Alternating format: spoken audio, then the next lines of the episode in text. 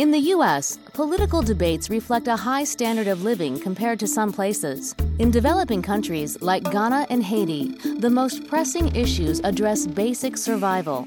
Every day, more than 1 billion people in the world lack access to clean, safe drinking water, and more than 2 million die each year from waterborne disease. Given the scope of these problems, what solutions could science and technology provide? At the University of Iowa, an innovative class teaches engineering students that sometimes the simplest ideas can address the biggest problems. My name is Craig Just, and I've been at the University of Iowa for 17 years. I'm in the Department of Civil and Environmental Engineering in the College of Engineering. The class is open to all students, not just engineers, so we can work on multidisciplinary teams to create devices or solutions or appropriate technologies that might have applications in the developing world. The handheld chlorine generator device came as an idea from my 2006 offering of Design for the Developing World. An alum of our program, John Hayes, came and spoke about his travels around the world with his electrolytic chlorine generator device. And the students were so inspired by the stories he would tell that then our students decided to develop a product that they thought would fit kind of in that same design category.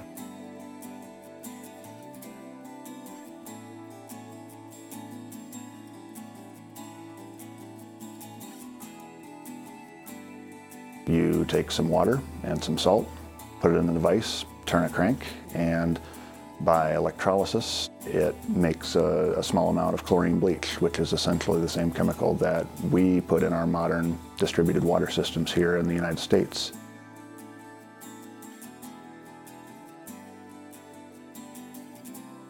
And so the EPA gave us another $75,000 over two years to further develop the product and to test it out in places like Ghana where we're currently working.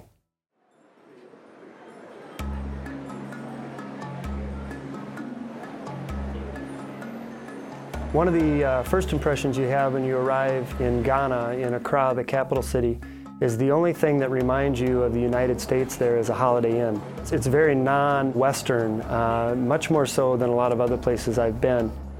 I'm reminded again that the world is amazingly diverse. Places in what, we're, what we call the developing world are very culturally rich.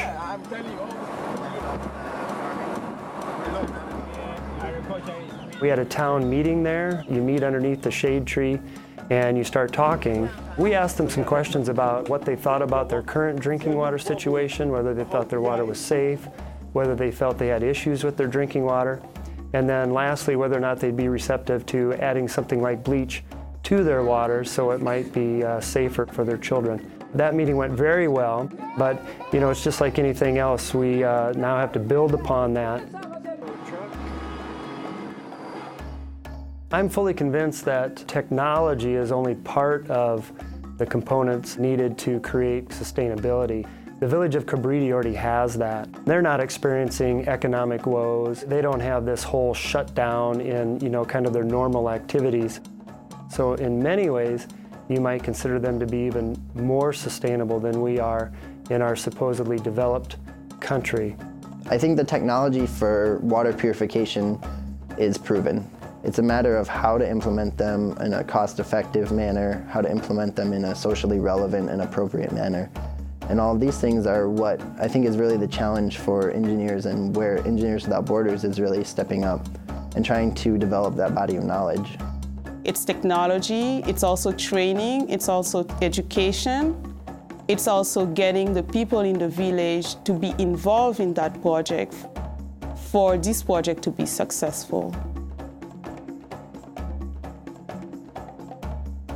The device itself is pretty simple to assemble by Western standards, but the robustness of the device uh, kind of remains to be seen. Other hurdles are, you know, how do you get enough of the devices out there to meet the real demand? So one of the things we want to be able to do is to try to find either a manufacturer or distributor, someone that can take this and then actually design it for manufacturing and then actually deliver it in country uh, in a means that would make it so, you know, not hundreds of people in the village of Kibriti could benefit, but, you know, tens of thousands of people could potentially benefit.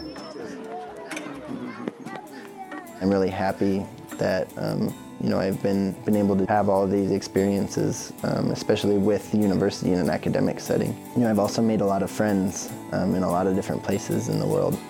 I've been blessed to interact with some of the most influential and uh, inspired students uh, that I think have ever gone through the University of Iowa. I don't like to kind of predetermine the endpoints on a lot of these projects. I like to have that student energy bring that as much as possible. And uh, so I've learned so many things about the world from our students.